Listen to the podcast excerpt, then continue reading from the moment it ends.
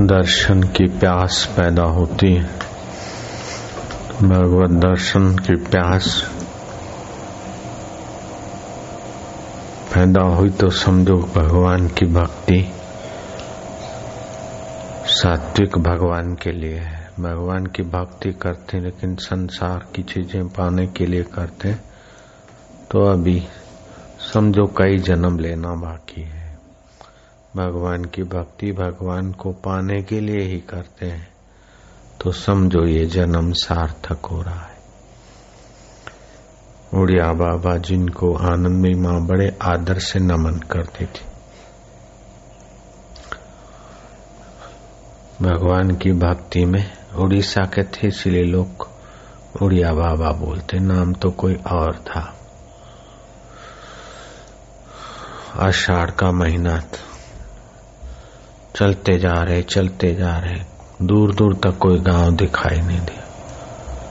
बस उस प्रभु की मस्ती में आषाढ़ महीना, रात्रि, गंगा का तट, भूख लगी है जोरों की, प्यास तो गंगा जल से मिट जाती लेकिन भूख का क्या।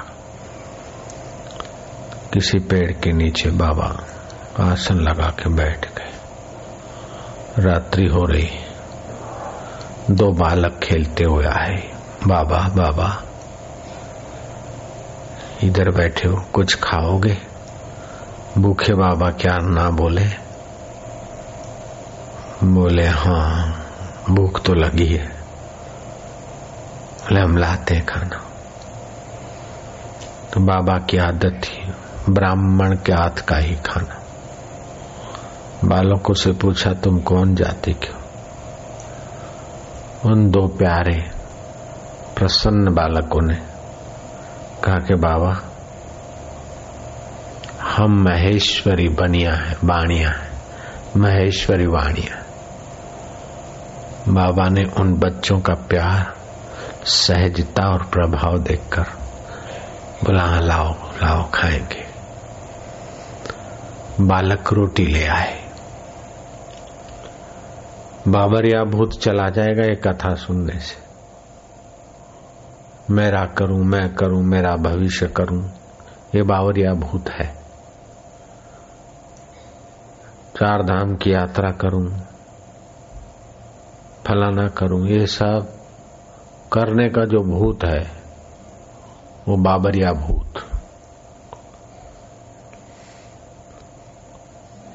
फिर बबुल के पेड़ पे चढ़ो और उतरो, बस काटे सो करना नहीं है, पाना है, प्रभु को पाने में लगे, नहीं तो बाबरिया भूत बाबरिया भूत नहीं छोड़ेगा। अपना कुछ होना चाहिए, अपना सिंबल का होना चाहिए, अपने नाम होना चाहिए जमीन, अपने नाम होना चाहिए, अपने नाम। नाम तो ये हार्ड मास के शरीर का रखा है, मैं करूं, मैं अरु मोर तोर की माया। शरीर को मैं माना, नाम को सच्चा माना, ये मेरा ये तेरा ये माया आ गई, वश कर दीनी जीवन काया है, जीवों की काया है वश हो गई। ये स्थूल काया है, स्थूल शरीर, सूक्ष्म शरीर, कारण शरीर, तीनों काया है वश हो जाती। मरने के बाद भी सूक्ष्म शरीर से भटकना पड़ता, ये बाबरिया भूत भटकाता है। आषाढ़ का महीना, रात्रि, गंगा तट, भूखे बाबा, दो सुकुमार, कोमलवाणी, मधुर चिंतन, प्रेम भरी निगाहें, आनंद देने की अनूठी रीत वाले उन बच्चों को कहा कि हाँ बेटा ले आओ खाएंगे। थोड़ी देर में बच्चे रोटी लाए और केले की सब्जी लाए। बाबा ने पूछा इधर कुछ दिखाई तो देता नहीं, ये तुम कहां से ले आए? बोले वो गांव से आए, इधर खेलने आए तो तुम भूखे थे तो ले आए रोटी खा लो। बाबा ने रोटी खा ली, बड़ी तृप्ति हुई। थोड़ा ब्रह्मचिंतन, आकाश रूप ईश्वर के तरफ निहार थे। बाबा ने विश्राम किया। आत्म सुख से तृप्त रहने वाले बाबा, प्रभात हुई, अंधेरे में वो बालक आए, बाबा कुछ पियोगे? ओहो बेटा इतना जल्दी आ गए। हाँ कि बाबा खेलते खेलते आ गए। हाँ बोले पिएंगे कुछ। वो मिट्टी के कुल्लर में छाछ ले आए।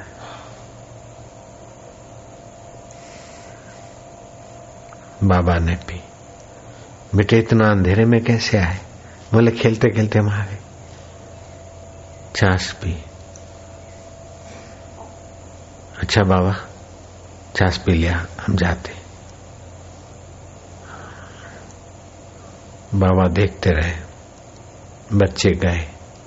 बाबा खड़े होके देखे तो इधर तो कोई गांव नहीं। चलते गए, चलते रहे, कोई गांव तो दिखे नहीं। बच्चे आए कहां से, गए कहां। ऐसे एक संत मेरे साथ मिले थे, बातचीत की और फिर मैं देखा कि आए कहां गए कहां। फिर तो चट्टानों पे चढ़ के दूर दूर तक देखा तो तो गंगोत्री का गौ घाट का इलाका था। वहां तो चिड़िया भी नहीं फरक सकती थी, तो बाबा कहां छुप जाए। लेकिन ईश्वर की लीला अचिंत्य है, इसका कोई छोर कोई पार वार नहीं। ईश्वर की लीला अपरंपार है। बाबा मस्ती मस्ती में गुनगुनाते चले, जिन खान पान नहीं भावे है, जिन खान पान नहीं भावे है, नहीं कोमल बसन सुहावे है। सब विषय भोग नित खारा है, हरि आशिक का मग न्यारा है। मग माना मार्ग। तिन सबसे नाता तोड़ा है, विष विषयों से मन मोड़ा है। देखने सूंघने स्पर्श करने विकारों से ये जहर है। दिखते तो अमृत है, जहर है। जितना भी संसार का मजा है जीव को फंसाने वाला सजा है, और आत्मा का मजा है जीवात्मा को परमात्मा मय बनाने वाला है। जिन खान पान नहीं भावे है, नहीं कोमल बसन सुहावे है। सब विषय भोग नित खारा है, हरि आशिक का मन न्यारा है। तिन सबसे नाता तोड़ा है, विष विषयों से मन जोड़ा मोड़ा है। एक अपना प्रिय उर्धारा है, अपने परमेश्वर को, अपने आनंद स्वरूप ईश्वर को हृदय में धारा है। एक अपना प्रिय उर्धारा है, हरि आशिक का मन न्यारा है। जिन खान पान नहीं भावे, कोमल बसन न सुहावे है। सब विषय भोग तिन खारा है, हरि आशिक का मग न्यारा है। नित सबसे नाता तोड़ा है, विष विषयों से मन मोड़ा है। एक अपना प्रिय उर्धारा है, हरि आशिक का मग न्यारा है। जग जो जो वस्तु देखे हैं, सब सत्य न करके पेखे हैं। जग जो जो वस्तु देखे हैं, सब सत्य न करके पेखे हैं। तिन जग सो किया किनारा है, हरि आशिक का मग न्यारा है। बाबा गुनगुनाते गा रहे, मानो अपने अंतर्यामी को, अपने प्यारे को, प्रिय को सुनाए जा रहे। जैसा तन चाले चालत है, जब ही हरि देवे तब खात है। जैसा तन चाले चालत है, जब हरि देत है तब खात है। तिनके संग फिरता प्यारा है, हरि आशिक का मन न्यारा है। जो प्रेम प्याला पीते हैं, जो प्रेम प्याला पीते हैं, प्रिय सहित सभी जग जीते हैं। जो प्रेम प्याला पिए हैं, प्रभु का प्रेम प्याला जिन्होंने पिया है, उन्होंने हरि सहित जगत को जीता है। जिन प्रेम प्याला पी जो प्रेम प्याला पीते हैं, प्रिय सहित सभी जग जीते हैं। कुछ करना नहीं बिचारा है, हरि आशिक का मन न्यारा है। हरि आशिक का मग न्यारा है। वो बाबा गुनगुनाते जा रहे। प्रभु दत्त ब्रह्मचारी बड़े जाने माने श्रेष्ठ लेखक, श्रेष्ठ भजन आनंदी संत थे प्रभुदत्त ब्रह्मचारी। कुंभ का मेला लग रहा है, वर्ष भर के अखंड नाम जप का समापन कार्यक्रम भी कुंभ मेले में हो रहा है। दूर दूर से भक्त आएंगे, संत आएंगे, त्यागी, गिरी, पुरी, दसनामी, अखाड़ों वाले। बाबा हमारे पास तो अढ़ाई सौ रुपया है और आपको अन्नपूर्णा माता सिद्ध है, बाबा अब आप ही सब करेंगे। बाबा जी मुस्कुराए, अढ़ाई सौ रुपये का तो साधु संतों के लिए सुबह सुबह का नाश्ता भी संभव नहीं। इतने लोग थे भगत, अढ़ाई सौ रुपये में क्या होता। रोज भंडारे होते रहे, रोज नाश्ते होते रहे, रोज प्रसादी होती रहे, जय जय सिया राम होता रहा, लोग खाते रहे खाते रहे।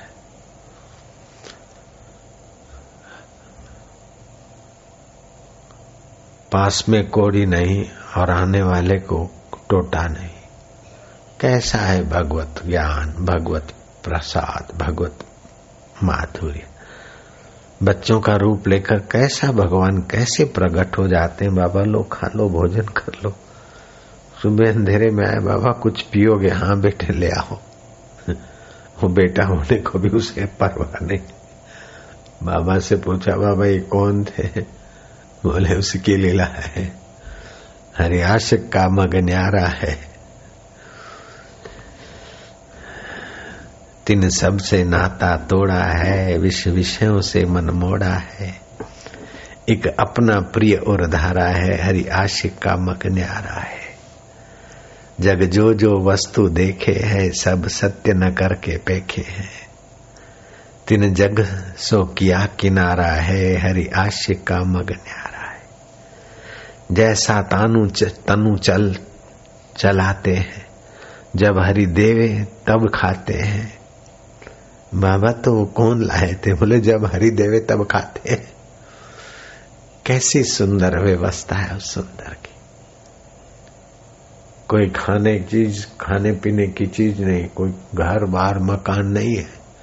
चलो बैठ गए, ओम नमो भगवते वासुदेवाय, ओम आनंद, ओम तू ही तू, तो तू ही तू को बालक होने में देर क्या लगे। खिलाड़ी बच्चे हो गया है, बाबा कुछ खाना है, बोले बेटे भूख लगी है, वो बेटा बनने को तैयार है, बाबा अभी लाते हैं हम। वो बेटे गए लेने को। एक तरफ तो सृष्टि खास सर्जनहार है, पालक है, पोषक है, संहारक है, दूसरे तरफ बाबा का बेटा होने को उसे मजा आ रहा है। हाँ बेटे भूख लगी, बोले बाबा अभी लाए। थोड़ी देर में ले आए केले की सब्जी और रोटियां, बाबा ने खाई। अच्छा बाबा हम जाते हैं। अच्छा बेटे जाओ, देर हो गई।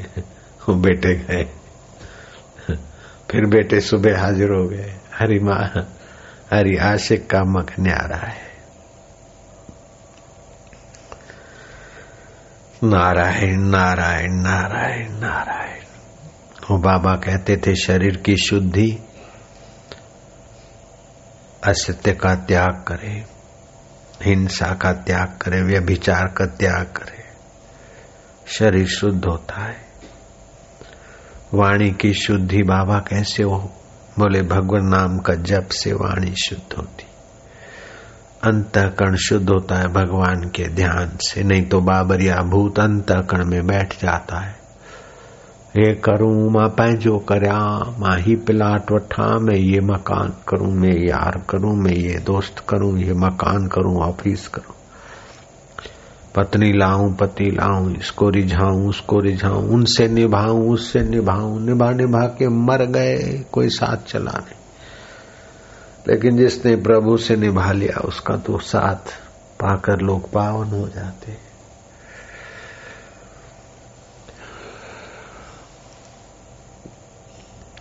वाणी की शुद्धि होती है भगवान जप से, अंतःकरण की शुद्धि होती है भगवान के ध्यान से, धारणा से। धन की शुद्धि होती है दान से। वाणी के दोष हैं आज्ञा देने के स्वर में बोलना ये वाणी का दोष है। ये कर ले, है बे इधर आ, है ऐसा, हाय तू तड़ाका, ये वाणी का दोष है। जिनकी सेवा के लिए भगवान बालक का रूप ले आते हैं, वो ऐ हो करके आज्ञा नहीं देते, भैया जरा भैया।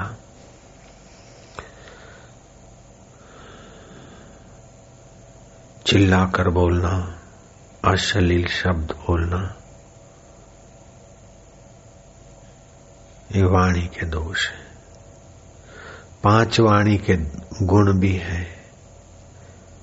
एक गुण है हित कर बोलना, जैसे भगवान नाम है, सामने वाले के स्वास्थ्य का है, कैसे भी साम हित कर बोलना, बस ये वाणी का गुण है। इससे पुण्य होता है, लाभ होता है। थोड़ा बोलना, बात को खींच के इसे वैसे करके बिन जरूरी शब्द नहीं घुसेड़ना वाणी में। तो फिर हमने कहा उसको आ जा, तो फिर उसने कहा,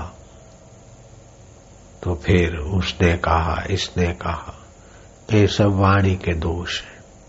व्यर्थ शब्द डाल देना, थोड़ा बोलना, सार गर्भित बोलना, शांत रहना, शांतिदायी वाणी बोलना, मीठा और मधुर बोलना और प्रिय बोलना। खाली आप वाणी जो बोलते हैं उसमें सावधान रहे तो आपकी तपस्या हो जाएगी। वाणी की वाणी प्रभावशाली हो जाएगी। खाली वाणी पर थोड़ी निगरानी रख ले, बस वाणी प्रभावशाली। अब जिसकी वाणी प्रभावशाली है उसको क्या खोट है, उसको क्या खोट है। जिसका मन प्रभावशाली उसको क्या खोट है, जिसकी मति प्रभावशाली उसको क्या खोट है। जिसका उद्देश्य ईश्वर प्राप्ति का है उसका प्रभाव अपने आप हो जाएगा। उद्देश्य संसार प्राप्ति का है तो प्रभावहीन होता जाएगा, भिखमंगा होता जाएगा। और उद्देश्य ईश्वर प्राप्ति का है तो प्रभावशाली होता जाएगा। अरे भाई देख ले, खाली उद्देश्य ईश्वर प्राप्ति का, तुम्हारी अंतरात्मा ऊंची होती जाएगी। संसार से सुख लेने के उद्देश्य है एम, अंडरस्टैंड। उद्देश्य माना एम, हम्म उद्देश्य means aim, aim spiritual aim, soul aim, you will be impressive. Aim is for materialist, you will be impress. Aim God, you will be impressive. Aim materialist life, you will be impress to anybody.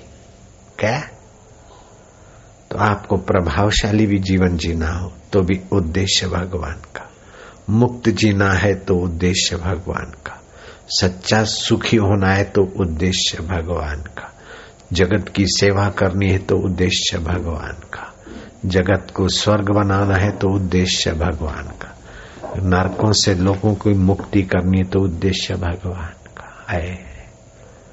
उद्देश्य ईमानदारी से भगवान का। हम तो भगवान के मंदिर में भी उद्देश्य गड़बड़ वाला करते हैं, तो मंदिर में होते हुए, मस्जिद में होते हुए भी गड़बड़ में होते हैं। और उद्देश्य अगर ईश्वर का है तो फिर हम कहीं भी हैं, सब ठीक होता है, बढ़िया होता है।